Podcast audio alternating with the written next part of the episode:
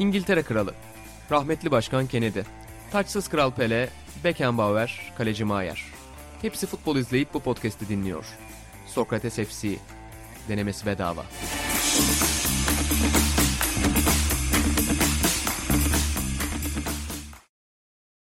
Sokrates FC'den herkese merhabalar. Ben İnan Özdemir, Hatan Altınordu ve İlan Özgen'le birlikte futbol gündemini konuşmaya devam ediyoruz efendim. Ya da kendi gündemimizi konuşmaya devam ediyoruz diyelim. 3 ee, hafta üst üste bu arada düzenli bir, düzenli bir şekilde programı yapıyor olacağız. Bugün de kazasız belasız atlatırsak ama e, ben yayından önce arkadaşlarıma da söyledim pek ilgilerini çekmese de şu anda korku iklimi içerisindeyim. Çünkü yandaki bina yıkılıyor ve hafif titremeler geliyor böyle. Ee, bakalım inşallah kazasız belasız bir şekilde podcast'i atlatacağız. Eminim, bir de reklam yapayım dinle, girişte. Dinleyicilerimizin de çok ilgisini çekmemiştir bu detay. Bana öyle geliyor.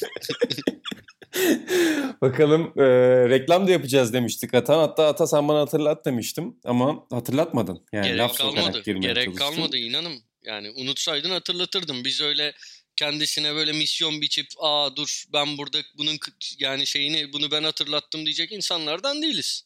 O zaman 62. sayıyı şöyle bir tanıtayım ben. E zaten bayilerde şu anda tanıtmaya da gerek yok çok fazla. Bayilerde değil düzeltiyorum. Dükkan.sokratesdergi.com'da. Yazı işte. E, Jordan kapaklı sayımız. Daha yanlışlarla başladık podcast'te.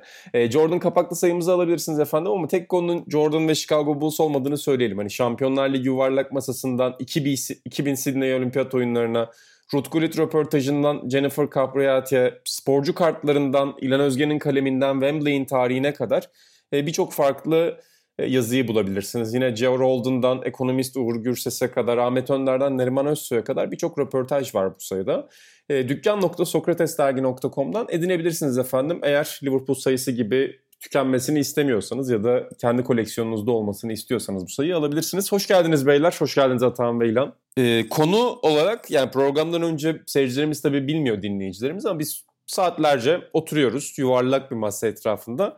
Ee, bugün bu programda ne konuşalım diye düşünüyoruz. Ben de sporcu değişimini yani sporun değişimi, futbolun değişimi üzerine e, konuşalım istedim. E, kendi işte başlangıç konusu olarak bunu tercih edeyim dedim. Çünkü bugünlerde görmüşsünüzdür zaten her yerde en çok konuşulan şey işte hayatımız şöyle değişecek, böyle olacak. Korona sonrası ekonomi yüzünden özellikle futbolun ekonomisi çok değişecek gibi konular var. Ama bir yandan da işte futbol döndüğünde oyuncu değişikliği sayısını arttırmak gibi e, farklı ufak kural değişikliklerinden de söz ediliyor. Ee, öncelikle burada sözü e, Atahan Altınordu'ya bırakacağım. Sonra e, İlhan Baba'ya bırakacağım. Siz gerçekten hani futbolun futbol özelinde konuşalım istiyorum. Ee, koronavirüs sürecinden köklü değişikliklerle çıkacağını düşünüyor musunuz? Ya şimdi şöyle önce şunu söylemek lazım. Bilmiyorum yani bilemiyorum. Bu de yani şey de var. Bu böyle garip zamanlar, yokluk zamanları veya garip iklimler bu bazen politik oluyor, bazen ekonomik oluyor. Dünya tarihinde büyük değişimlere yol açabiliyor futbolun dışında da. Ama futbolu düşündüğümde eğer hani maçların normal oynanacağı bir e, düzene geçeceksek yakın bir zamanda bunların mesela 5 oyuncu değişikliğinin geçici bir e, süreç olacağını düşünüyorum. Yani bilemeyiz. Ya ben mesela şeye çok şaşırdım. Ben hayatım boyunca video hakem tarzı bir şeyin hayalini kurdum ama futbol değişimlere yani köklü gelenekleri olan bir e, spor. Değişimlere çok açık bir spor değil gibi geliyordu bana. Yani hala da öyle geliyor ama mesela video hakemin e, bu işin içine dahil olmasına çok şaşırdım. Demek ki artık başka şeyler de olabilir. O kadar da muhafazakar bir alan değilmiş demek ki. Ama 5 oyuncu değişikliği bu değişikliklerden hani çok uzun kalıcı değişikliklerden biri bence olmaz. Olursa hani mucize olur demiyorum ama tahminim bu yönde. Ee, İlhan Baba sen hani ben ekonomik bir değişim olacağını çok konuşuyoruz ama öncelikle buradan bakarak yani çok ciddi bir değişim bekliyor musun futbol dünyasında? 5 oyuncu olayında atağına katılıyorum. Yani kısa vadede geçen de bahsettik oyuncuların antrenman eksikliğinden falan. Orada mantıklı bir şey olabilir ama uzun vadede belki hep konuşulurdu ya Dünya Kupalarında uzatmalarda işte e, artı haklar tanınsın falan filan öyle bir şey olabilir ama genel olarak zor olduğunu düşünüyorum. Abi ekonomi olarak da ya ben dünyanın bütün zorluklarda, bütün krizlerde hep böyle e, o hayali yaşayan insanların belli senaryolar yazdığını düşünüyorum. Yani e, işte basketbol, voleybol ligleri ertelenirken futbol ertelenmiyor çünkü işte orada acayip bir ekonomi var. Onu daraltmalıyız. E tamam daraltmalıyız da bu zaten yıllardır söylenen ama ne yapsan da hiç elinden bir şey gelmeyen ve bunu körüklemek için, bunu daha da arttırmak için farkında olup olmadan iki türlü de katkıda bulunduğumuz yani kanallar aldığımız, sitelere girdiğimiz, lisanslı ürün aldığımız, maçları izlemek için kendimizi yırttığımız yani o, o, o ekonomiyi devamlı kendi elimizde büyüttüğümüz bir ortam aslında. Yani işte kulüpler batıyormuş işte o kulüpler az para ödeseydi şimdi bu hale gelmezdi ama bir bakıma futbol severler bunu sağladı aslında. Yani futbola biz bu kadar ilgi duymasaydık bu kadar acayip bir Almanlar galiba demiş ya en önemsiz önemli şey mi ne öyle bir tanımda bulunmuşlar. Hani ya böyle bir duruma zaten futbolu izleyicisi getirdi. Ya iyi kötü bir şey demiyorum ama bundan sonra küçülmesi, eskiye dönmesi, yok Bosman öncesi, yok küreselleşmeden öncesi falan çok zor bir şey olduğunu düşünüyorum. Yani her şey normale döndüğünde futbolda her şeyden daha hızlı şekilde normale dönecek bence. Şey olmayabilir ee, geçen... belki. Ee, özür dilerim inan ama e, belki hani bir futbolcuya 200 milyon euro ödenmeyebilir Baba, uzun bir süre. 5 senede ödenmez de 6. senede gene ödenir ya. Yani zaten Pogba'ya verildiğinde de kimse o oyuncuya o parayı vermiyordu. Bir anda çektiler yukarıya. Sonra gittiler Bale'a verdiler. Yani hatırlıyorsun bunu dergide de yazdık. Yani dünyanın en pahalı futbolcusu bir anda çıktı tekrar ortaya. Bayağı bir İtalyanların çöküşünden sonra ortalık aslında durulmuştu yani. En son Kaka'ydı galiba. Kaka da gayet normal bir fiyata gitmişti. Ama ondan sonra bir anda patladı gene her şey. Bir, bir yaz patladı neredeyse. İki, iki yaz patladı yani. Hani onu gene birileri girecek oyunun içine. Gene nereden para kazandığı belli olmayan adamlar bir şey yatıracak. Gene çıkacak ortaya yani. Maalesef artık futbol ekonomisinin ben öyle çok acayip ufalacağını falan düşünmüyorum yani. Bir de hani sen az önce bir şeyden bahsettin ya e, işte geçen gün Dani Rodrik söylüyordu bunu Solo özelle yaptığı sohbette. Genelde bu tip kriz anlarında e, insanlar arasında değişmesini istedikleri şeylerin değişebileceğini tahmin etmeye çalışıyorlar. Yani aslında Aynen. müthiş bir güzel e, abi. Yani dünya tarihi oraya gidecek diye kimsenin elinde bir reçete yok ama benim siyasi görüşüm ya da benim ideolojim bunu gösteriyor gibi düşünüp ya dünya bize bu işaretleri veriyor. Çünkü aslında dünyanın verdiği işaretleri her türlü yorumlayabilirsin. Yani şu an futbol dünyasında da tabii ki ekonomik anlamda Türk kulüplerinin özellikle yaşayacağı sıkıntılar belki altyapı politikalarının bir nebze olsun değişmesini sağlayabilir. Ama biz biliyoruz ki iki sene sonra bir banka muafiyeti ya da bir borç yapılandırması geldiğinde Türk kulüpleri bir sonraki Falcao'suna gidecek. Çünkü biz de taraftar olarak yani kendimizi de bunun dışına tutmayarak zaten konuşuyoruz. Biz de taraftar olarak o bir sonraki Falcao'nun gelişine heyecan duyacağız. O yüzden yani bu döngünün devamının kırılmalar yaşanacaktır ama özellikle Türk futbolu özelinde ben de çok böyle çok ciddi bir kırılma beklemiyorum açıkçası. Güzel söyledin inanın ben sana tümüyle katılıyorum. Altına imza atarım diyorsun. Kesinlikle. Artı bir Renktaş. şey, şey, şey var ya ben ona bayılıyorum Twitter'da falan ya da işte şeyde. Biri oturmuş böyle 40 bin vuruş bir yazı yazmış. E, paylaşıyorlar altına imza atarım diyor. Lan onun altına ben de imza. onun altına ben de imza atarım. Eskiden... Adam bunu istiyor mu bir düşün bakalım. Eskiden forum zamanlarında şey vardı.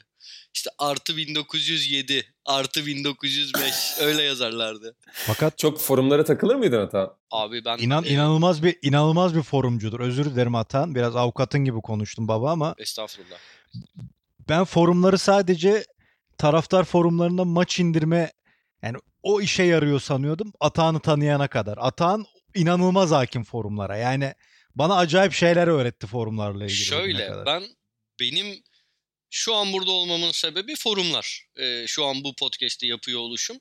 E, hatta yani bu arada forumlar derken gidip öyle bin tane foruma üye değildim. Ama yani bu şeye e, içerik üretmeye yani taraftar olarak başladım biliyorsunuz. Yani Galatasaray dergisinde çalıştım. Onun öncesinde Ali Samiyan Net diye bir forum vardı. Ve hani iyi de bir forumdu. Güçlü bir forumdu. Bazen Galatasaray üzerinde söz sahibi olan bir forum, forumdu. Zaten kimlik numarasıyla giriliyordu. E, isim soy isimle. Ve her Galatasaray seçimi öncesi forumda sıkıntılar olurdu. Yani şey gibi ulaşılamıyordu. Yıllar sonra şey ortaya çıkmıştı. Forumda sadece kulüp üyeleri, üyelerinin e, Galatasaray liselilerin girebildiği e, gizli bölümler olduğu ortaya çıkmıştı. Bir kere forumda yaz, yazan bir şey yüzünden Gördün mü bir tanıdığımızı telefon çaldı. Özcan Can Aydın aradı, haşladı.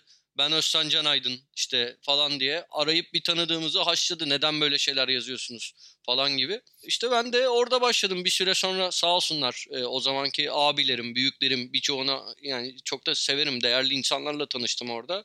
E, teveccüh ettiler. On, onların ana sayfasında yazmaya başladım. Kulübe oradan geçiş yaptım falan. Öyle ben forumlarda çok mesai harcadım. Vallahi Tabii bunlar hakikaten- 15 sene öncesinden bahsediyorum. Ben de bu arada dondu kaldı. vaktiyle. Vaktiyle ben de forumlarda şey yapıyordum ama az önceki skandal babanın dediği gibi çok dikkat çekici yani özel odalar, ayrıcalıklı odalar. Acayip acayip. Ice White Shot filmi gibi e, acayip bir forum ortamı var. Yani bu podcast'i ilgilendirdiği için söylüyorum. Ve ben de e, Atahan gibi çok batuk forumlarına takılırken Cem bir gün mesaj attığı için ilk yazımı yazmıştım. Yani şey demişti benim bir blogum var numara 2 bloğu yazmak ister misin diye bir bisiklet yazısı. Orada ilk yazımı da ben bir forum sayesinde yazmıştım. O yüzden forum kültürünün çok uzak da olsa takipçilerinden biriydim eskiden. Futbol forumlarına çok girmezdim de basketbol forumlarına falan çok takip ederdim. Buradan size başka bir soru soracağım bu arada. İlhan Baba sana soracağım önce. Sonra Atahan'ın çok radikal fikirleri olduğu için e, mikrofonu ona uzatacağım. Yani senin böyle ekonomi falan dışında futbol oyununa dair bir radikal değişiklik önerin var mı? Yani mesela insanlar çok şeyden bahsederler işte süreyi azaltalım, oyuncu atalım. Atahan hep söyler 10 kişi 10 kişi oynatalım mesela futbolu. Ondan Onu sonra- Sokrates de söylüyordu. Neyse anlatırım biraz sonra. İnan yani bu bu adamı bazen fazla şeye aldık biz. Ne ciddiye almadık diyelim daha doğrusu. Geçen izlememiştim. Şimdi bölümleri tamamlarken izledim. Sanırım 6. bölüm Jordan belgeselini. Sanki gözlerimi kapadım ve Atağın özlemimi giderdim. Yani o şey var yani kendine savunması mı diyeyim ya da cümleleri mi ne- dersen. Hatta o şeye duvara t- taş mı atıyor, para atıyorlar ya bir oyun oynuyorlar. Abi, Yani abi. bunlar Atağın hareketleri. Abi bu oyun nasıl benim Hakikaten aklıma bu adam gelmedi diye çıldırdım ben.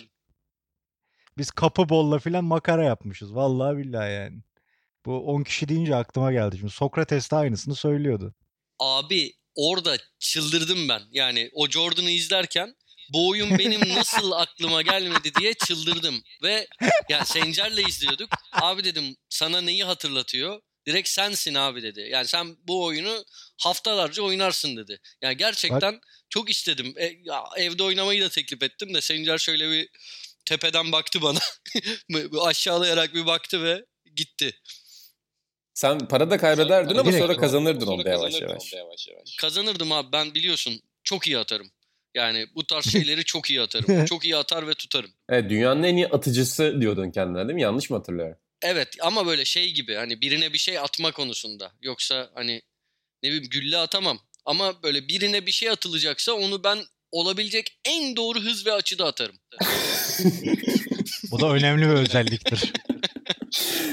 Baba çok da şey bir özellik yani objektif açıdan e, yani sınanabilecek, hakemler tarafından değerlendirilebilecek ve kıyaslanabilecek bir özellik. Hiçbir Birine dilde hiçbir dilde tek kelimeyle bir şey de yok. Karşılığı da yok. Baba Almanların kesim vardır. Almanların oluyor böyle. böyle 35 harften oluşan bir kelime. İşte ne bileyim bardağı sehpaya koyarken duyulan suçluluk hissi falan. Baba bir de bunu paylaşırken şöyle bir şey buldum diye paylaştım mı uçar o. şöyle bir şeye denk geldim. Evet İlhan Baba senin Sokrates ve Atahan kıyasından sonra böyle aklına gelen cin fikirler var mı futbolda ya da buna bir ihtiyaç var mı? Ya bence ihtiyaç oyuncu değişikliğinde var ya. Yani özellikle bü- büyük turnuvalarda oluyor. Yani az önce de bahsettiğim gibi uzatmalar da artı oyuncu şeyi düşünülebilir bir şey. Abi o var zaten Olsun. çıktı o. Evet evet sonda olmuştu aynen. Yani daha da e, iki olabilir diye söylüyorum. Hani 5 oldu ya. Ya o uzun vadede turnuvalarda kullanılacak mantıklı bir şey olabilir ama liglerde bence gerek yok şimdilik. Yani 90 dakikada gerek yok. Onun dışında e, offside'e bir ara bir ayar çekilebilir ama bence offside'lık da bir yani eskisi eskisi gibi bir sorun yok offside'da. Eskiden sorunluydu offside kuralı. Yani sen sola topu attığında sağdaki adam offside'daysa offside kaldırılıyordu. O bence iyi bir şekle sokuldu. Öyle çok benim gözümü tırmalayan bir kural yok ya. Yani bu, bu niye böyle gibi bir kural yok şu anda aklıma gelen. Ya Baba sen deyince hatırladım. Mesela en şaşırdığım şeylerden biri benim. İşte bu Cruyff sayısını hazırlarken hatırlıyorum. İşte Ruud Krol'le falan e, konuşmuştuk. E, Ruud Krol o dönemki Ajax sisteminin en çok fark yarattığı noktayı işte anlatırken e, offside sistemine göre biz futbol dizayn ediyoruz diye düşün, şey yapmıştı. Sonra ben de hani çok öyle futbol tarihine dair bilgim olmadığı için baktım. Offside kuralı çok kez değişmiş aslında öyle değil mi? Evet, evet, evet.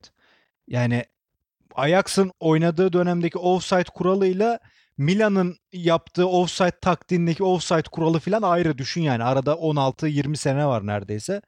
Ama Milan'ın offside taktiği az önce anlattığım offside kuralına göreyken şimdi bambaşka bir e, offside kuralı var falan. Yani o çok törpülenmiş, şekte sokulmuş ve sonunda bence şimdilik doğru bulunmuş bir şey. Mesela kaleciye pas bence büyük devrim. Futbol tarihinin en büyük devrimlerinden biri. Oyunu çok kötüleştiren bir şey kaleciye pas. Çok durduran. Danimarka öyle tur geçiyor ya bir şeyde 92'de. Schmeichel'a geri pas, Schmeichel'a geri pas. Onlar filan oyunu çok etkilemiş şeyler. Öyle bir şey bulunur mu? Bilmiyorum. Bence öyle bir defo, öyle bir açık yok şu an futbolda. Ama ustam Atahan ne düşünüyor bilemedim. ben e, O- birincisi estağfurullah. E, inan bir şey mi söyleyecektin? Konuşayım. abi. Yo. Ha. Gayetten Ee, sesler duyulursa. Birincisi estağfurullah. İkincisi e, offside kuralı ile ilgili şu an bence bir sorun var. Diyelim abi ben işte sen forvetsin ben orta sahayım ben seni kaçırdım. E, ama sen offside'tasın. Yani normalde pozisyon offside. E, savunma oyuncusu topa müdahale etmek istedi. Top ondan sekip sana gelirse offside olmuyor. Bunu bir savunmacı tarafından o- düşünürsen bu çok büyük bir haksızlık. Bence şu an mevcut Ama orada da bir savunmacının bilinçli vurması lazım topa. Yani çarptığı zaman olmuyor. Bilinçli şekilde topa vurup sakarlık yapması lazım. tamam bilinçli şekilde topu kesmeye çalışıp kesememesi Aha. lazım. Yani ama savunmacı onu şey yapamaz ki. Şimdi bazen 5 santimetre ile sen offside dışında oluyorsun biliyorsun bu yeni sistemde ki o da şeye hı. göre değişebiliyor. Monitörün başındaki adamın durdurduğu ana göre değişebilecek bir şey. Ee, savunmacı o 1 santimetreyi 5 santimetreyi yani o an onunla meşgul olamaz bence. Bu yanlış bir kural. Bu yeni geldi zaten. Ben sana topu Yok attığımda... vardı ya. Yok ben sana topu attığımda savunmacının müdahalesine rağmen top Baba var Geçerse- var. 95-96'da ligin ikinci yarısının ilk maçında Fenerbahçe Karşıyaka İzmir'de Atkinson aynen böyle gol attı. Hatta Türkiye ilk bu kuralı o zaman tanıdı diye benim iddiam var senin gibi. ilan ama O kuralla burada tanıştı Türkiye. olabilir ama o arada Karşıyakalı oyuncuya rakip çarp yani bilerek mi vurdu çarptı mı? Bu tartışma Erman Toroğlu gene bir tuvalet kağıdı falan sermişti bir şey stüdyoya yani. ilan hatırlamıyorum o maçı ama arada o değişmişti. Bu yeniden geldi yani. Bundan eminim. Eğer daha önce varsa Baba bilmiyorum. çok nadir olan bir şeydi. Bence çok nadir yani şey ya- değil bu. yaşandığı için gündeme şey geliyor. Acaba var mıdır internette o gol? Merak ettim bakacağım. İnşallah vardır. Bakacağım. 96 Fenerbahçe Karşıyaka. Ee, bunun dışında maç. bunun dışında Hah, buyur Atan. ben bir e, şeyin gelmesi gerektiğini düşünüyorum futbola. Çok radikal bir değişiklik olarak söyleyeceğim. Bence futbol e, basketbol gibi sürenin topun oyunda olduğu dakikalar, saniyelerle ölçülebildiği bir spor olmalı. Şimdi başta da konuştuk. Madem hani bu En, işin en merkezinde hassas olduğu konu. para var, ekonomi var. Bu çok büyük bir ekonomi. Hem futbolcular için hem kulüpler için. Artı yani her çalı, kulüp çalışanlarını falan da geçtim. Bu sporu ödemek, e, izlemek için herkes büyük paralar veriyor. Pahalı bir spor, pahalı bir zevk oldu futbol. Diğer birçok şey gibi. Ama bunların en pahalılarından bir tanesi. Madem bu kadar bu işe para veriliyor, bu işte bu kadar büyük ekonomi dönüyor. Zaman geçirmek hırsızlık. Yani hırsızlık abi benim izlemek için para ödediğim şeyi sen çalamazsın. Ne olursa olsun çalamazsın. Hakemlerin de e, hem ile- düşünce biçimleri, zaman zaman IQ'ları bunu önlemeye yetmiyor. E, o zaman bu art niyet varsa bunu engellemek zorundasın. Hadi ben izleyici açısından söyledim. Şeyi düşünelim. O oyuncuların, kulüplerin kazanacağı milyon euroları, çok büyük paraları, belki takımların geleceğini tamamen etkileyecek şeyleri oradaki adamın iki zaman geçirmesi belirliyor. Ben, ben şampiyon olacağım. Şampiyon olunca benim kasama belki 100 milyon euro para girecek Şampiyonlar Ligi, Ligi şusu busu. Sen zaman geçiriyorsun. Bu engellenmeli. Bence futbol artık artık ne olur e, topun oyunda kalma süresi bazen 40 dakika oluyor bazen 70 dakika oluyor. E, bunu işte 60 gibi bir sayıya fixleyip onun şeyini bilmiyorum yani. Bu danışılsın o zaman hesaplar söylerim. E, şu an uzmanlık alanımda değil. e, tabii yani daha doğrusu. Bir de düşünsene Atan yani İlan Baba işte dünya futbolu koronavirüs sonrası şeyi açıklıyor. Büyük değişiklik paketini. Atan da heyetin başına getirmiş. Herkes heyecanla bekliyor çıkacak kararlar. Hani nasıl bir devrimsel hamle olacak diye şey. Zaman geçirmek yasaklandı Evet ilk abi. hamle. Evet yani Hakikaten yani inanılmaz bir hamle olur ve bir anda Atan- bütün dikkatleri değiştirirsin. Atan peki sunu, sunumunda örnekleyeceğim bir maç var mı baba? Yani çileden çıktığın, insanlara daha kolay anlatabileceğin. İlhan çok maç var. Çok maç var. Geçenlerde internette şey gördüm. Brezilya liginden saçma sapan bir video gördüm. Her yani korner atmaya 8 kişi ayrı ayrı gidiyor. Hakem müdahale etmiyor. Çıldırıyorum. Onun dışında Türkiye'de de neler gördük. Yani ismini anmak sakıncalı değildir diye düşünüyorum. Şu anda cezaevinde Ömer Çatkıç benim hayatımdan bir yıl falan çaldı galiba. Bir, bir yılım Ömer Çatkıç'ı ya valla ay, abartmayayım. iki ayım falan Ömer Çatkıç'ın zaman geçirmesiyle geçti benim. Hayatım böyle gitti. İşin parasını geçtim. Zamanımı da çaldı. Hayatım valla Godoy'u beklemek gibi bekledik. Neyse. Ee, ey zaman gibi oldu. Neyse. Ver, verdi Halk, referansı da. ha- halk istiyor. İki önerim daha var. Daha minör öneriler. Birincisi bence direkten dışarı çıkan top. Hani ben vurdum direkt direğe çarptı. Avuta çıktı. Hayır abi out olmamalı. Korner. Direkt senin kalenin direği. Öyle senin kalenin direği abi. Golü engelledi. Artı Ulan bu nasıl bir fikir ya? abi Ben öyle. saygı duyuyorum ama bu fikre. Artı şöyle de bir mantığı var. Ee, senin kalenin direği olması dışında. Abi o kadar iyi vurmuşum. Teselli ikramiyesi. Bırak korner kullanayım. Hani milli piyangoyu bir rakamla kaçırdım. Bırak teselli ikramiyesi kornerimi kullanayım. Bir bu. Son önerime geçiyorum. Son önerimde ben artık bu hani tribün mürümün işlerini biliyorsunuz. Pasolik'le bıraktım. Ama e, hayatım boyunca savunduğum bir şey dünyanın gelişimine, gidişatına ters olsa da bence stadyumlarda jammer olmalı. Jammer takılmalı. İnsanlar telefonlarıyla vakit geçirmemeli. Yani Koydu. böyle tribünlerde telefona ben şeyim. Ya maç oynanıyor. Şey televizyonda izlerken bile sinirlenim. Gol oluyor orada. Millet telefonda cak cak cak cak mesaj yazıyor. Ben stadyumlara jammer takılması gibi imkansız bir isteğim var. Lan Çin mi burası? Bu nasıl bir önlem? Yani bırak insanlar özgür iradeyle maçlarını izlesinler. Ya öyle değil. İzlemiyorlar. özgürlük öğretme. Hayır. Her türlü özgür ama orada bir ya bence insanlar bununla daha çok keyif almayı öğrenirler ama ya anlıyorum bu yönde eleştiriler getirilebilir. Belki hani uzun uzun konuşsak beni de bu yönde ikna edebilirsin. Söylediğim böyle değiştirilemez bir fikir değil. Tabii ki insanların özgürlük alanına müdahale edilemez. Ama orada da bir kültür oluşması için bir şey yapmak gerekiyor. Yani sen gidip bir sinemada telefonla konuşabilir misin? Veya bir operaya gittiğinde, bir yere, bir tiyatroya gittiğinde flashla atıyorum fotoğraf, video çekebilir misin? Veya işte ne bileyim bilmiyorum. Cak cak o ka- karan bilmiyorum işte böyle. Ben tribünde bu işlere de karşıyım ki tribünle alakam kalmamasına rağmen. Ben İlhan Özgen'e bu üç e, öneriye dair sormak istiyorum. Yani direkten şey zaman geçirme. Bir, ikincisi direkten dönen top e, corner sayılsın ki bu gerçekten e, yarayan bir kana, şey, Devrim. kanayan bir yara. Ulan bu hep de ters söylüyorum. Kanayan bir yara futbolda. İnan Özdemir'i bile şaşırttın ya. kafa kafa gitti. Üçüncü, üçüncüsü de baba ki yani her alandan bir e, devrimsel hamle var. Ben özetlemek istiyorum. Jammer önerisi. Ne düşünüyorsun bu üç Aynen. fikre? Ya Cemur çok sert ama Atahan'la zaten bu konuda benim de çok sinirli olduğumu bilir. Konserden her konsere gittiğimde Atahan'ın yanında bu olaylara küfür ederek sabah e, çayımızı içeriz. Yani ben nefret ediyorum ya abi zaten oraya canlı izlemeye gitmişsin bir konseri bir aktiviteyi 60 dakikasını telefondan çekiyorsun. Yani bunun anlamı kalmadı. Araya ekranı koyuyorsun zaten. İzleyen için bunun kendine yapılan bir haksızlık olduğunu düşünüyorum. İnsanın kendine yaptığı bir haksızlık bence bu. Ama Cemur biraz sert. Yani direğe bayıldım. Ben hayatımda böyle bir fikir şey duymamıştım. Derhal aktif olmalı yani. Derhal hayata geçirilmeli. Muazzam bir fikir. Saçma diyordun İlhan. Düşününce çok mantıklı. ya işte yani o kadar saçma ki hayat bunu izlemeliyiz. Abi yani nesi direğe saçma? vuran top da Senin kalenin direği abi. Ben vurdum isabetli bir şut.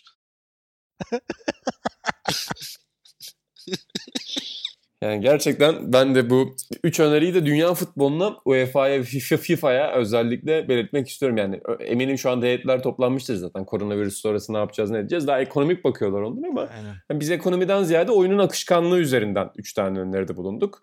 Ki bu arada Atan senin söylediğin şeyler ya bugünlerde hemen her sporda tartışılan şeyler. Yani direkten dönen topun kornere gitmesi değil de. Onu bir kenara koy. E, şey mesela NBA'de falan da yani bir yandan işte atıyorum ligi nasıl geri döndüreceğiz diye konuşuyorlar. Diğer yandan da e, seyirci kitlesiyle bu sporları nasıl daha akıcı, nasıl daha hızlı buluşturabiliriz diye e, konuşuluyor. Bu özellikle bu üç önerinin ben bu konuda zihin açıcı olacağını düşünüyorum genel toplum içinde, kamuoyu içinde. İnan özellikle biliyorsun Fransızlar güçlüdür buralarda. Saint Etienne taraftarı da Şampiyon Kulüpler Kupası finalini kaybetmelerini direklere bağlarlar. Seninle Roşto'yla da konuşmuştuk. Onların çok hoşuna gidecek Atağan'ın bu şey. Yani direkleri sonunda sahanın içinde gerçekten rakip olarak gören, takım arkadaşı olarak gören biri var. Öyle abi 11 Hakikaten oyuncu 2 direktir yani. 3 direk. Aynen. 11 oyuncu 3 direk senin takımının saha içindeki temsilcileri. Baba Saint Etienne'in onu e, şey, anlatma biçimi neydi? Roşto ile konuştuğumuzda mı anlatmıştı yoksa o dönem araştırdığımız diğer röportajlarda mı duymuştuk? Yok yok ya o, o bir şey ne, ne diyelim ona bir bahanelerden biri. O oynadıkları İskoçya'daki sahanın direkleri kare böyle yuvarlak değil. O, hani köşeli direkler oluyor ya eskiden. Ha hatırladım. O, onların bir tane Baten, Batenay'ın mı yoksa Saramanya'nın mı bir tane friki var. Top böyle direğin e, altına vuruyor geri geliyor. Bir tane daha şut var gene aynı. Diyorlar ki yuvarlak olsaydı vurup içeri girerdi. Şeylik köşeli olunca vurup dışarı çıktı falan filan gibi Haklı. bahaneleri var. Haksız mı abi? İşte onu diyorum baba. Yani Saint Etienne'ler bayılacak bu fikrine. Yıllar sonra belki kupa geri gelir Saint Etienne'e. Bilmiyorum ama yani kupa geri gelir mi bilmiyorum ama genelde direkler e, yuvarlakken o maçta köşeli bir direğin tercih edilmesi skandallı. E Maç tekrarlanmalı. Baba, yani 60 hayatta olanlar çıkıp sahaya oynasınlar. Ciddi söylüyorum. Böyle şey mi olur? O zaman hani ben de ne patlak öyle. topla oynayayım aynı şey veya inik topla oynayayım veya başka bir Tam topla aynı oynayayım. şey evet evet doğru yani. yani dü- Dünya o, Kupası finali bile var öyle direkli ya. Eskiden biliyorsunuz 80'lerden önce bu işler oluyor yani. Yani, o, o tip hikayeler hakikaten şey çok Ben orada, bu arada ben şeyi de hiç anlayamıyorum. Atan sözünü kestim. Bu file teknolojisini de hiç anlayamam yıllardır. Yani şey kale ağları teknolojisini. Mesela bu ben Brezilya'daki tarzı seviyorum mesela. O niye dünyada popüler olmamış ya da popüler mi de sonra mı şey oldu falan. Hani gerinme şeklinde değil o bıraktıkları biraz kaleciye yakın olan o filenin ağlarının kaleciye doğru geldiği versiyon hoşuma gidiyor nedense izlerken. Ben de çocukken o file olaylarını çok severdim. Katılıyorum. Çok e, daha estetik görünüyor. Sen bir şey diyecektin Ata. İnan ben sana şunu soracaktım. Hadi bakalım. Ben bunun cevabını tabii ki çok iyi biliyorum ama sana bir küçük basketbol sınavı. Ee, biz İlhan'la bunu biliyoruzdur zaten biliyorsun. Bak her futbol konuşurken yani. bile Last Dance falan dayanamıyor. içinden çıkıyor adam. Aynen öyle. Ee, sence basketbol tarihinde şöyle bir maç var mıdır 70'lerde 80'lerde? Potanın e, yüksekliği 2 santim yukarıda 2 santim aşağıda. Adam kariyeri boyunca hayatı boyunca o yüksekliği atmaya alışmış. Kendini o şekilde veya üçlük çizgisi Hoş çok eskiden tabii üçlük yoktu ama sonraki süreç için söylüyorum. Üçlük çizgisi bir santim ileride. Olabilir mi böyle bir şey? Yok haklısın bu konuda. Yani basketbol tarihinde de böyle çok komik detaylar var. Mesela işte atıyorum 80'lerde Boston'ın salonuna dair anlatılan en komik şeylerden Aynen. biri. Klimaların sürekli bozulması ve hani klima da sürekli bozulduğunda oyunculara çok fazla kramp giriyor. Özellikle yani 80'lerin falan böyle Boston Garden'da oynanan maçlarına bak. Oyuncular fenalık geçiriyor halde olurlar genelde. İşte ikinci uzatmaya gittiğinde falan böyle artık terden ölüyor oluyorlar. O bir yandan da çok garip bir e, o döneme dair simgelerden bir ama senin dediğin gibi yani o kale direği skandalı de, bugün dillendirilmesi gereken bir skandal. Bir de şey var. Sen dediğini Boston, Boston'ın sahasında böyle çöken yerlerin olduğu falan söylenir topu vurduğunda. Belli alanlar olduğu şeyi vardı, efsanesi vardı. Evet baba geçen de bu arada Detroit'in eski salonuna dair şeyi duydum bak. E, Isaiah Thomas anlatıyordu. İşte bu sana da söylemiştim ya Kevin McHale ile Isaiah Thomas 87 serisini konuşuyorlar. E, ne oldu ne bitti diye Detroit Boston. E, Detroit'in o zaman oynadığı salonun biraz daha geniş bir salon. Daha sonra geçtikleri salona göre çok daha mevcudiyet fazla yani 30 Aynen, 40, aynen. 40 bine yakın hatta galiba seyircisi. Ve salonun belli yerlerinde cam var ve o camdan güneşin geldiği bir açı var. O dönemde CBS yayınladığı maçlar akşam oynanmıyor. Prime time'de oynanmıyor NBA maçları. 12'de 1'de 2'de oynanıyor çoğu maç. Ee, şeyi anlatıyor Isaiah Thomas. Biz rakip oyuncuların e, artık salonu çok iyi tanıdığımız için nerede gözlerine güneş ışığının geleceğini fark edip oyuncuları hücumda oraya doğru iterdik. Yani onları savunurken oraya doğru iterdik diye. Ya duyduğum en orijinal savunma tekniklerinden biri o döneme dair. Ben yine Orası de... sonra Buyur İlhan buyur. buyur buyur lütfen. Yok ben önemli bir şey söylemeyecektim İlhan lütfen. Ha, o salonla ilgili söyleyecektim ya orası sonra Amerikan futbol takımı falan da orada oynuyor galiba şeyin. Detroit'in.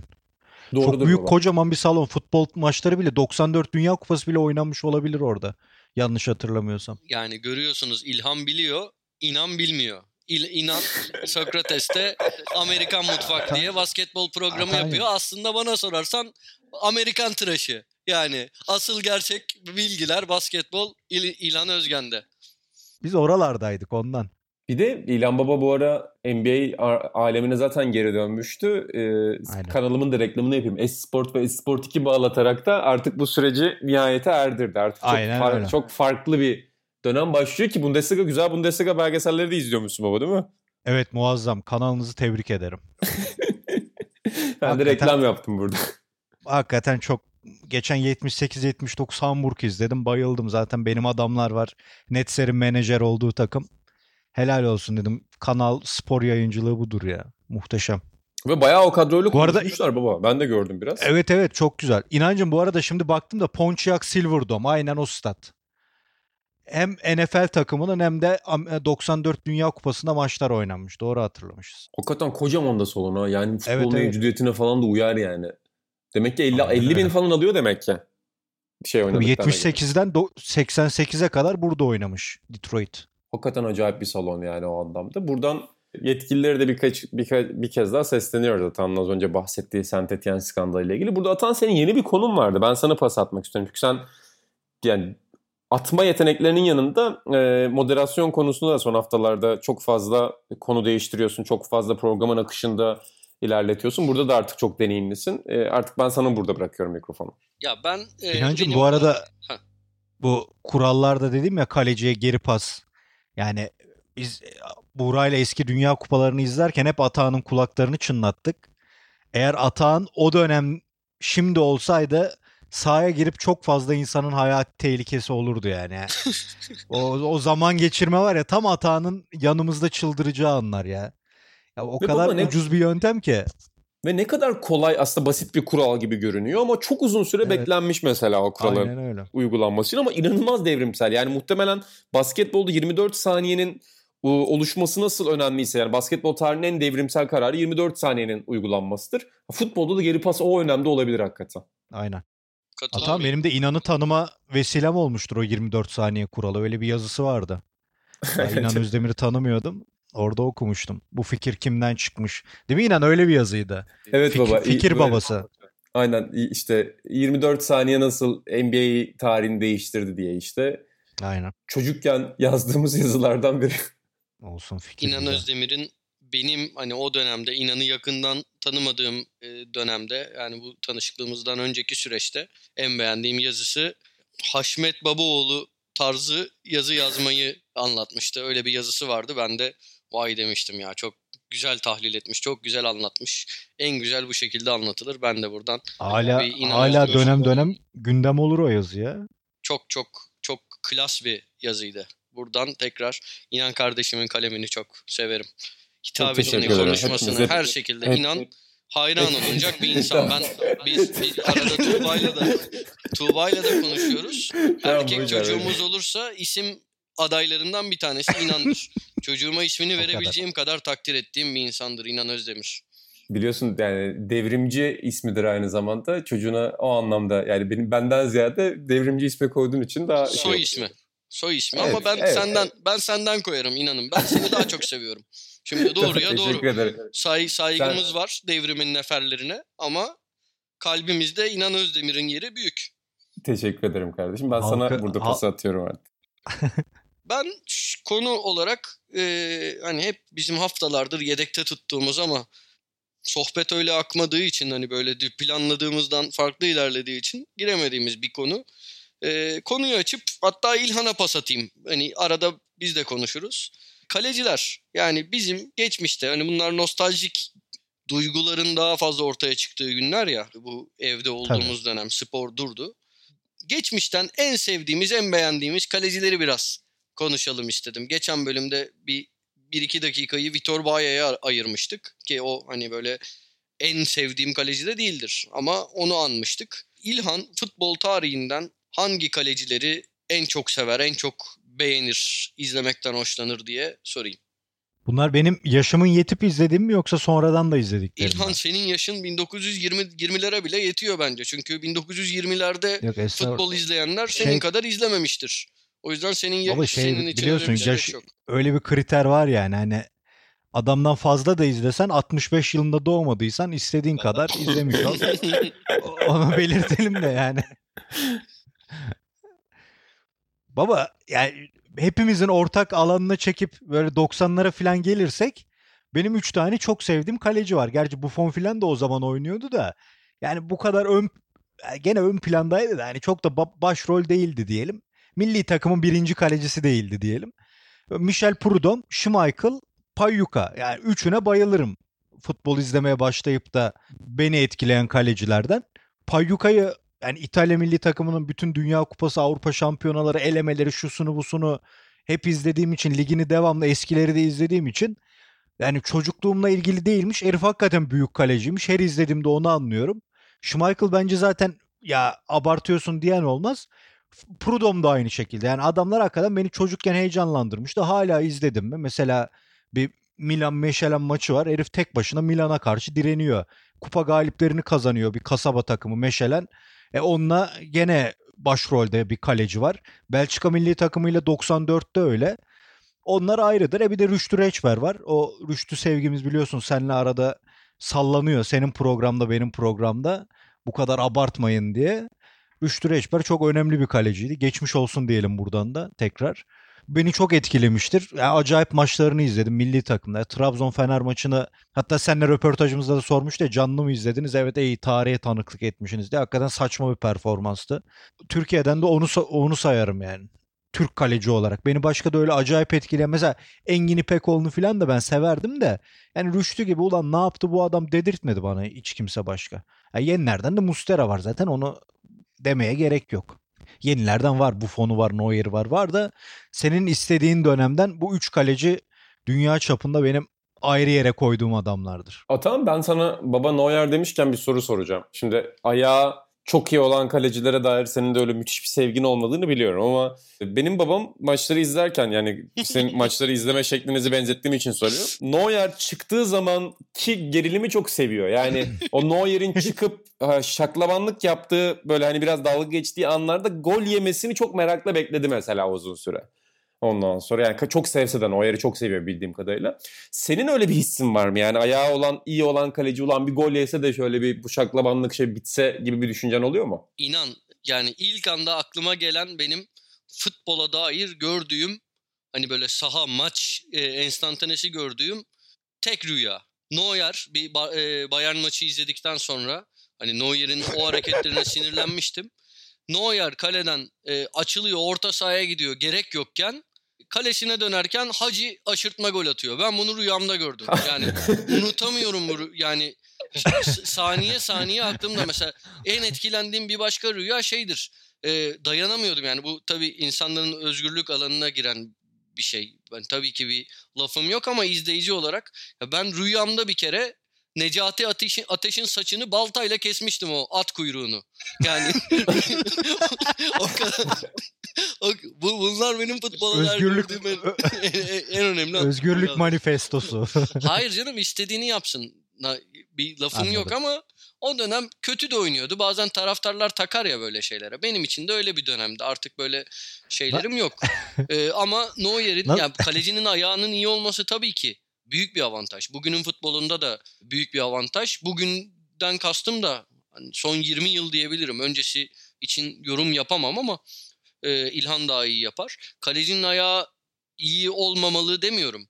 İyi, iyi ayaklı kaleci takıma tabii ki fayda sağlar. Bazen e, şey bile olabilir. Hani mesela kalecilik yetenekleri anlamında, el becerisi anlamında bir birim geridesindir. Ayağınla öyle bir katkı veriyorsundur ki şey yapabilirsin. Kalenin birinci sahibi olabilirsin. Fakat yani mesela Victor Valdez Rüştü gibi bir uçurumu da anlayamıyorum. Yani sadece kaleci, sadece ayağı iyi olan vasat bir kalecinin ayağı kötü olan çok üst düzey bir kaleciye tercih edilmesi edildiği durumları anlamıyorum. Atan peki o kadar ayağı iyi kaleci izledik. Hele son dönemde ayağı iyi olmayana kaleci demiyorlar neredeyse. Ama hiçbiri bana Tafarel'in oyuna etkisi kadar zevk vermiyor baba. Ne diyorsun? Az görüyorduk diye mi o zaman acaba? Bilmiyorum ki. Valla Türkiye'de ilk galiba değil mi? Yani biz öyle yani ben öyle tanıştım e, bu kavramla. Onunla ilgili olabilir. Ya baba dünyada da yani biz şimdi ben mesela geçen bunun oynadığı Parma sezonundan bir maç izledim. Abi inanılmaz ya yani 90 Dünya Kupası'nı izledik Buğra'yla işte tekrar baştan program için.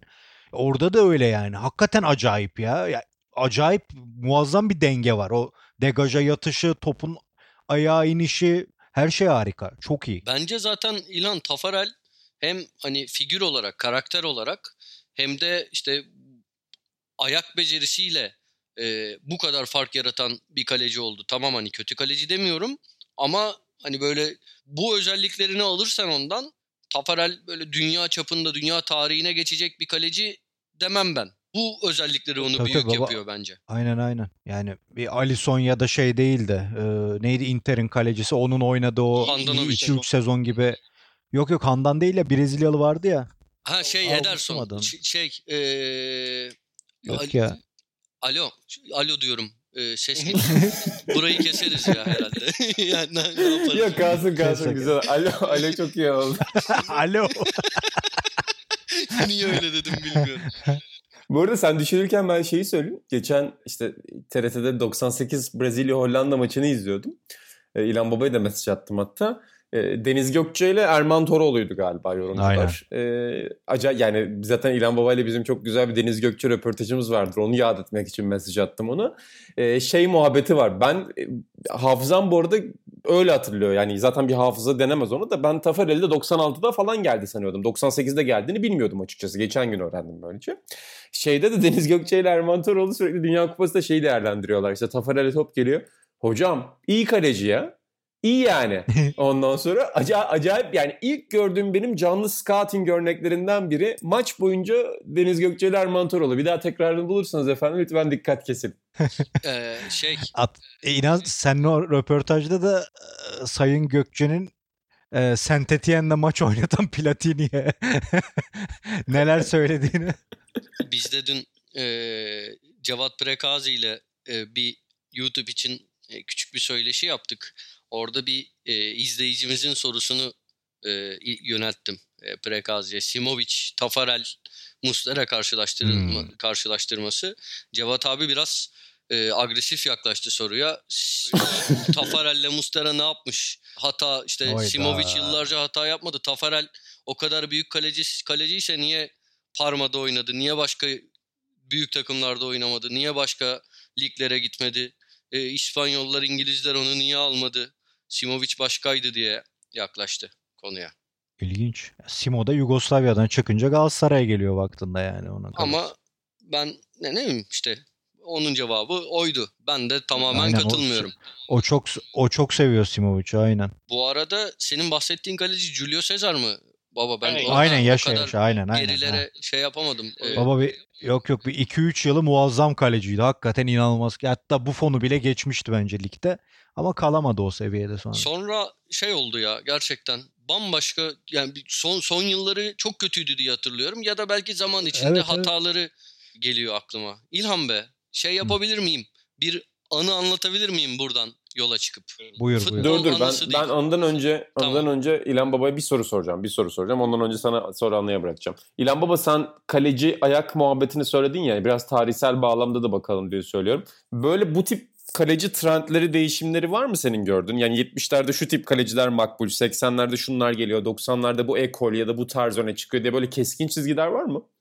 Ya var canım yani Lev Yashin'i hep anlattık. Burada da bahsettik. Programda da anlatmaya çalışıyorum. Lev Yashin'in büyük bir ikon olma sebebi kalecilik şeyini değiştirmesi. İşte çizgi kaleciliğin o zaman çizgide bekliyor kalecilerin birçoğu izlediğinizde.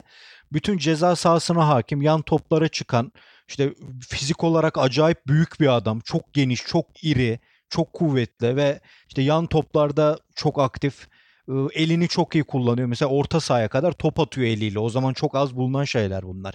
O yüzden Lev hep bir numara olarak gösteriliyor. Yani kaleciliğin öyküsünü değiştiren adam aslında. Yoksa temel kalecilik yetenekleri ben 10-20 maçını izlediysem ben ondan iyi kaleciler izlerim. Buffon ondan iyi kaleci misal yani. Ama o bir şey değiştirdiği için orada. Sonra e, Gordon Banks geliyor. Gordon Banks, Sepp Maier onlar çok refleks kalecileri. Mesela e, şeyin Lev Yashin'in fizik dolayısıyla tabii refleksleri tabii ki iyi ama o kadar iyi değil. Yani Sepp Maier'in saçma sapan kurtarışları var.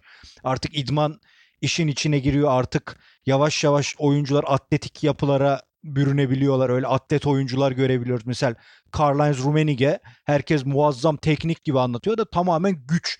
Yani LeBron nasıl o etki etti güç olarak oyuna farklı bir şey getirdi diyoruz. Rummenigge'nin de yaptığı o aslında yani Ösebi, Rummenigge hep o bayrağı taşıyan oyuncular. Öyle oyuncular ortaya çıkıyor Rummenigge gibi. Sepp Maier de onun devamı bir kaleci ama Sepp Maier, Dinozov 70'leri 80'lere bakıyorsun büyük kalecilere. Boyları misal en fazlası 1.81 filandır. Zoff filan 1.80'dir en fazla. 80'li yılların ikinci yarısından itibarense bugünkü yarma kaleciler geliyor. İşte Jean Marepaf 80'li yıllarda ortaya çıkıyor. Tony Schumacher. Çok uzunlar, çok büyükler. Yavaş yavaş büyüyor. Zenga. Zenga'nın bence o kadar iyi hatırlanmasının sebeplerinin %60'ı cüssesi. İri yarı bir adam duruyor kalede ve çevik hareketler yapabiliyor. İşte mesela Payyuka 1.90'ın üstünde boyu vardı ama bize çok normal gözükürdü. Artık kaleciler çok uzamıştı çünkü. Böyle böyle bir şeyler var. Yani o ayağı kaleciler gene misal 50'lerde Grosic'i Macarların o yüzden oynattığı söyleniyor. Ben bir buçuk iki maçını izledim. Çok izlemedim de. Öyle ayağı şey kaleciler mesela Rampula vardır. Juventus'un yedek kalecisiydi. O ilk parladığında Cremonese'de parlıyor galiba. Ee, alamet farikası bu. Hep gözü ileride kaleci. Cordoba öyleydi. Hep öyle adamlar var aslında futbol tarihinde ama bugünkü gibi trend olmuyor. Bugünkü gibi olmazsa olmaz olmuyor. Olmazsa olmazlar böyle yani çizgi kaleciliği e, tarihe karışıyor. Çeviklik ortaya çıkıyor. Daha sonra cüsse geliyor. İşte Zof'la bir istikrar ortaya çıkıyor. Kaleciler bilmem kaç yaşına kadar üst seviye oynayabiliyor falan. O adamlar zaten o çizgiyi çizdiği için oralarda hep anılıyorlar. Böyle değerlendirebiliriz yani herhalde o şey değişimi. İlhan Oliver Kahn'ı nereye koyarsın? Yani ben onu tanıdığımda yedek kalecisiydi Almanya'nın. Köpke'nin yedeğiydi. Hatta evet, üçüncü evet. kaleci bile olabilir ama e, çok büyük bir kariyer. Bu nereye koyarsın bu tarihsel süreçte Oliver Kahn'ı? Baba Almanların en büyük 3 kalecisinden biridir herhalde ya. 3 zor 3 gerçi ya. 4 4 diyelim de kesin olsun. Yani Neuer bence 1. Ben Neuer'den daha iyi bir Alman kaleci görmedim.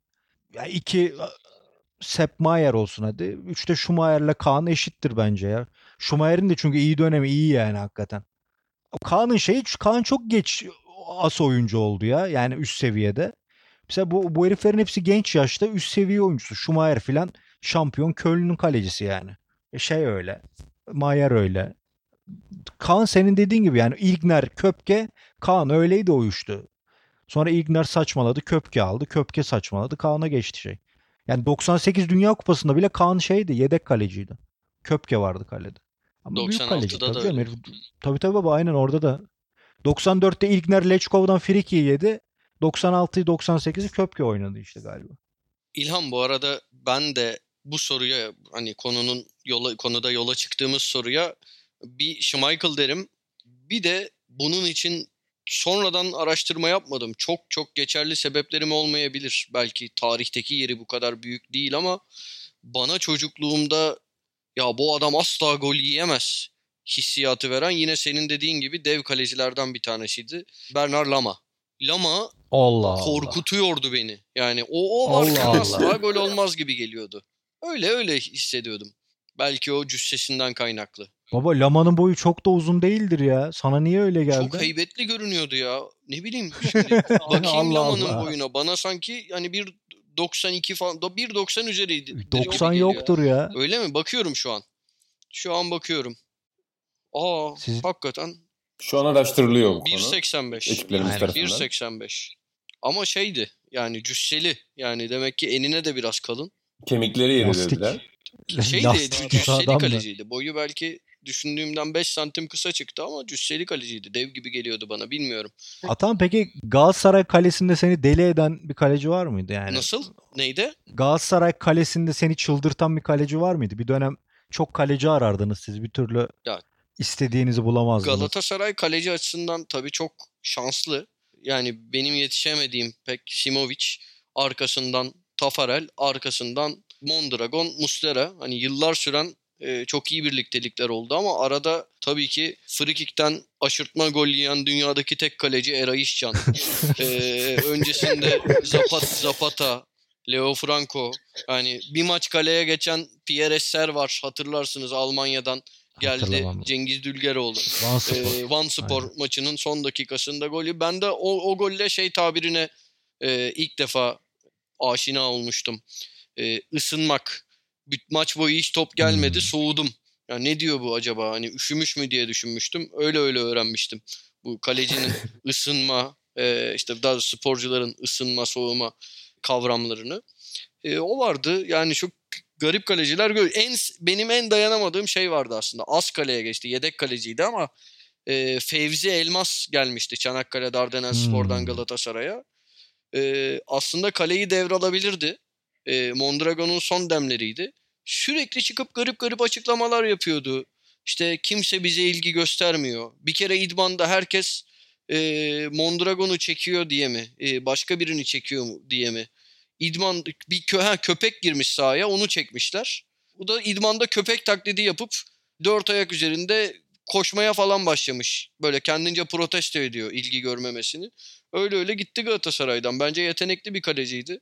Biraz kendisine engel oldu diye düşünüyorum. Onu sevmezdim. Böyle Galatasaray tarihinden böyle. Beşiktaş'ta şeyi çok beğenirdim abi. Haksızlık edildiğini düşünüyorum. Matias Asper. Yani müthiş bir Hmm. refleks kalecisi izlenimi vermişti bana. Müre ile aynı dönemde gelmişti. Müre'nin e, tercih edildiği, benim anlayamadığım e, bir dönemde. Asper iyi kaleciydi bence. Evet. İsveçli olandı değil mi o? Nasıl? İsveç, evet evet İsveçli. İsveçli olan. İsveçli. Aynen, aynen. Yakışıklı bir çocuktu. Bence de iyi kaleciydi o. kadar olmasa da. Aynen. Peki Atan senin anını anlat artık alalım ve programımızı biliyorsun genelde kapanışı e, senin o e, hayatından seçtiğin berrak anılar oluyor. Bugün menümüzde neler var? Ya uzun zamandır anı anlatmamıştım. Şimdi Diego e, Alves'ten bağlıyorum. Hani Diego Alves'in o kötüleşen döneminden bir anımla madem öyle programa son verelim. Ben Sarıyer'de büyüdüm. Sarıyer Büyükdere diye bir mahallesi var Sarıyer'in. Büyükdere'de büyüdüm. Sonra gittik işte bir dönem ekonomik olarak zora girmiştik. Orada evimizi sattık gittik dağın tepesine maden diye bir yerde böyle bir apartman dairesinde kaldık ama hani orası da yine Sarıyer. Bir 20 yaşına kadar falan hayatım Sarıyer'de geçti. Ee, Sarıyer'de çok iyi bir köfteci vardı. Özcan Baba. Arabada köfte yapardı. Köfte ve tavuk. Gerçekten tadı damağımdadır hala. Unutamadığım bir köftesi vardı. Yani tavuğu aşağı yukarı hani iyi bir tavuk birçok yerde bulabileceğiniz ama köftesi öyle değildi. İlerleyen yıllarda Sarıyer'e uğradıkça e, ona gitmeye devam ettim. E, o da işleri biraz hani bir miktar büyüttü. Arabadan çıktı. Kendine bir dükkan açabildi. Özcan Baba'nın yeri diye. Böyle 20'li yaşlarımda da Sarıyer'e gittikçe ondan onun köftesini yedim. Sonra işte bir herhalde 3 sene 4 sene önce e, yıllarca yemediğim e, bu köfte bir gün hani çünkü Sarıyer'e artık eskisi kadar yolum düşmüyor. Bir tek işte rahmetli annemle e, babama ziyarete gittiğimde onlarda da zaten kahvaltıya gidiyordum hafta sonları. Yemek yiyecek bir ortamım olmuyordu. Bir gün akşam yine kahvaltıdan sonra akşama kadar orada kaldım. Çünkü arkadaşlarımla buluşacaktım akşam Beşiktaş'ta. Karşıya geçmenin gereği yoktu. Akşam çıktığımda ya dedim hazır bu saatte buradayken şu Özcan Baba'nın köftesini yiyeyim dedim ya. Nasıl özledim. Böyle acayip bir tutkuyla doldum bu fikir aklıma geldikten sonra. Şimdi biliyorsunuz benim yer yön duygum da yok. Yıllarca gittiğim yeri bulamıyorum. Yani karakolun sokağından giriyorum. Ya diyorum burada değil miydi, şurada değil miydi? Babamı aradım. Babam dedi ki vallahi dedi ben de yıllardır yemedim ama şuradaydı oğlum gir bak. Şimdi girdim. Soğuk bir kış ak- akşamı. Bayramdı galiba. Yollar karanlık. Hiçbir şey yok o sokakta. Bulamadım herhalde. Yani babamın da tarif ettiği yerdeyim. Bulamadım. O karanlık sokakta bir tane adam gördüm. E, yaşlı bir adam. İşte arabası var tezgahı. Üstünde balık var. Yani şey balık çiğ, hamsi falan satıyor. Öyle balıkçılık yapan bir adam. Yolda da kimse yok. Orada ne ne ne arıyor bilmiyorum. İz ve karanlık bir sokakta tek başına. Adama gittim. Ya dedim burada dedim Özcan babanın yeri vardı. Ben bulamadım. Delikanlı dedi niye sordun? Ya dedim ben dedim Sarıyer'de Hayda. büyüdüm. Size anlattığım şeyleri anlattım işte iki cümleyle. Özcan babanın köftesi vardı. Yıllar sonra geldim. E, tadı damağımda onu onu yemek istedim. Kapandı mı dedim. Delikanlı dedi. "E, hani bir şarkı vardır bilir misin dedi. Biraz kül, biraz duman. O benim işte dedi. Ya tüylerim Allah diken diken oldu. Yemin ederim böyle gö- her 5 saniye içinde ağlayacak noktaya geldim. Bayram günü dedi beni mutlu ettin. Boşa yapmamışız dedi. Mutlu oldum dedi. O zaman korona da yoktu. Sarıldık adamla. Balıkçı, balıkçılık yani balık satıyormuş. Özcan amcayla sarıldık. Yoluma devam ettim. Galiba yanlış hatırlamıyorsam İlhan'ı aradım olayı anlattım. Ya da ertesi gün ofiste mi anlattım bilmiyorum. Belki de Genco'yu Aynen. aramışımdır. İnanılmaz etkilendim. İşte diye biraz kül biraz duman. Biz Diego Alves'in biraz kül. Ya hiç bunu bağlamama gerek yoktu ama oradan bağladım işte. Diego Ama Alves şu an- nereden çıktı bu arada? Ya kötü yılları hani Diego Alves'in artık biraz kül biraz duman hallerini gördük ya biz. İlhan ondan bahsetti. Hmm. Julio Cesar'dan bahset. Şey pardon ya ya of tabii ki Julio di- özür Olsun baba. Ya neyse siz beni Ben ne anladınız. diyorum? Ben Diego Alves'in bu mention'da ne işi var diyorum. Jul- ya pardon ben kendim hatırladım zaten Julio Cesar'ı da şimdi kafam karıştı özür dilerim. Ben de Sarıyer'e Diego Alves diye bir yabancı mı geldi eskiden acaba diye düşünüyorum. Yani. Ben de- Ya boş ver bağlantı noktamı Ziya, ana, Şengül gibi oldum ben de. Ne oluyor? Biz neden bahsediyoruz diye. ana, ana anlatasım geldi ya. Kötü mü ettik? Baba biz neyi tartışıyoruz? Baba Özcan Baba'nın yeri diye bir balıkçı var Sarıyer'de. Acaba büyüttü mü ki abi Yok, işleri gene? Yok. Ee, Değil mi? Ha. Yani bir, öyleyse bilmiyorum. Sokakta, tezgahta Özcan Baba'nın Emre Özcan de- e, deyimiyle prime dönemi değildi. Ee, onu söyleyebilirim. Aynen. Hmm. Böyle. Ama çok, çok- üzmüştü hatırlıyorum. Çok çok duygusal bir an ya. Baba ben yani ne gerçekten söylesek az. oldum ya. Yani O özellikle- gece Hı. o gece içilmiştir bence. Ya o gece Hakikaten. o gece ilkokul arkadaşlarımla bunu buluştum. Bira içildi de ben hiç öyle şeyleri e, e, sevmiyorum. Ben ilkokul arkadaşlarımla yani 40 yılda bir böyle 5 senede bir falan buluşuyoruz. Daha böyle ne bileyim bira ortamında göremiyorum. Ben zaten sevmem öyle bira mira. O ortamda şey yapamıyorum. Hani oturalım eski günleri yad edelim falan bu kafadayım ben. Bira bana böyle şey geliyor. Ma- masumiyetimizi kaybettiğimiz günler ah ne zaman Of. öyle geliyor. Bir öyle publarda mablarda duyuyorum. Mecburen gittiğim bir şeydi hani insanları seviyorum da o ortamdan keyif almıyorum. Yani sorgulattı hayatı biterken. Vallahi öyle yani ben nasıl bitireceğimi de bilemiyorum. Biraz kül ee, dedi Atan. Hani hakikaten Sokrates Efsa'nın çok duygusal, özgür, in- çok duygusal bir bölümüydü bu. Ama bir yandan da insan özgürlüklerine, demokrasinin sınırlarına, insan haklarının ihlaline dair çeşitli kırmızı çizgilerin de tartışıldığı bir program oldu. Direklere direklere farklı anlamlar yüklendi. yani futboldaki çözümler konusunda özellikle zam- yani zamanın ne kadar değerli olduğunu anlatan bir program yaptığımıza inanıyorum Aynen ve bir saate de yaklaşmışız efendim. Bizi dinlediğiniz için her zaman olduğu gibi çok teşekkür ederiz. Dergimizi dükkan.sokratesdergi.com'dan alabilirsiniz. YouTube'dan bizim programlarımızı izleyebilirsiniz. Sokrates Podcast hesabından diğer podcastlerim, yeni, yeni podcastlerimiz de başladı. Diğer podcastlerimizi de dinleyebilirsiniz. Diyelim ve buradan hepinize yeni fikirlerle, yeni nostaljik düşüncelerle ve özellikle de özgürlükle efendim iyi günler dileyelim. Ben İnan Özdemir, İlhan Özgen ve Atahan Altınordu'yla gelecek Sokrates Efsi'lerde görüşmek üzere. Hoşçakalın. Hoşçakalın. Hoşçakalın.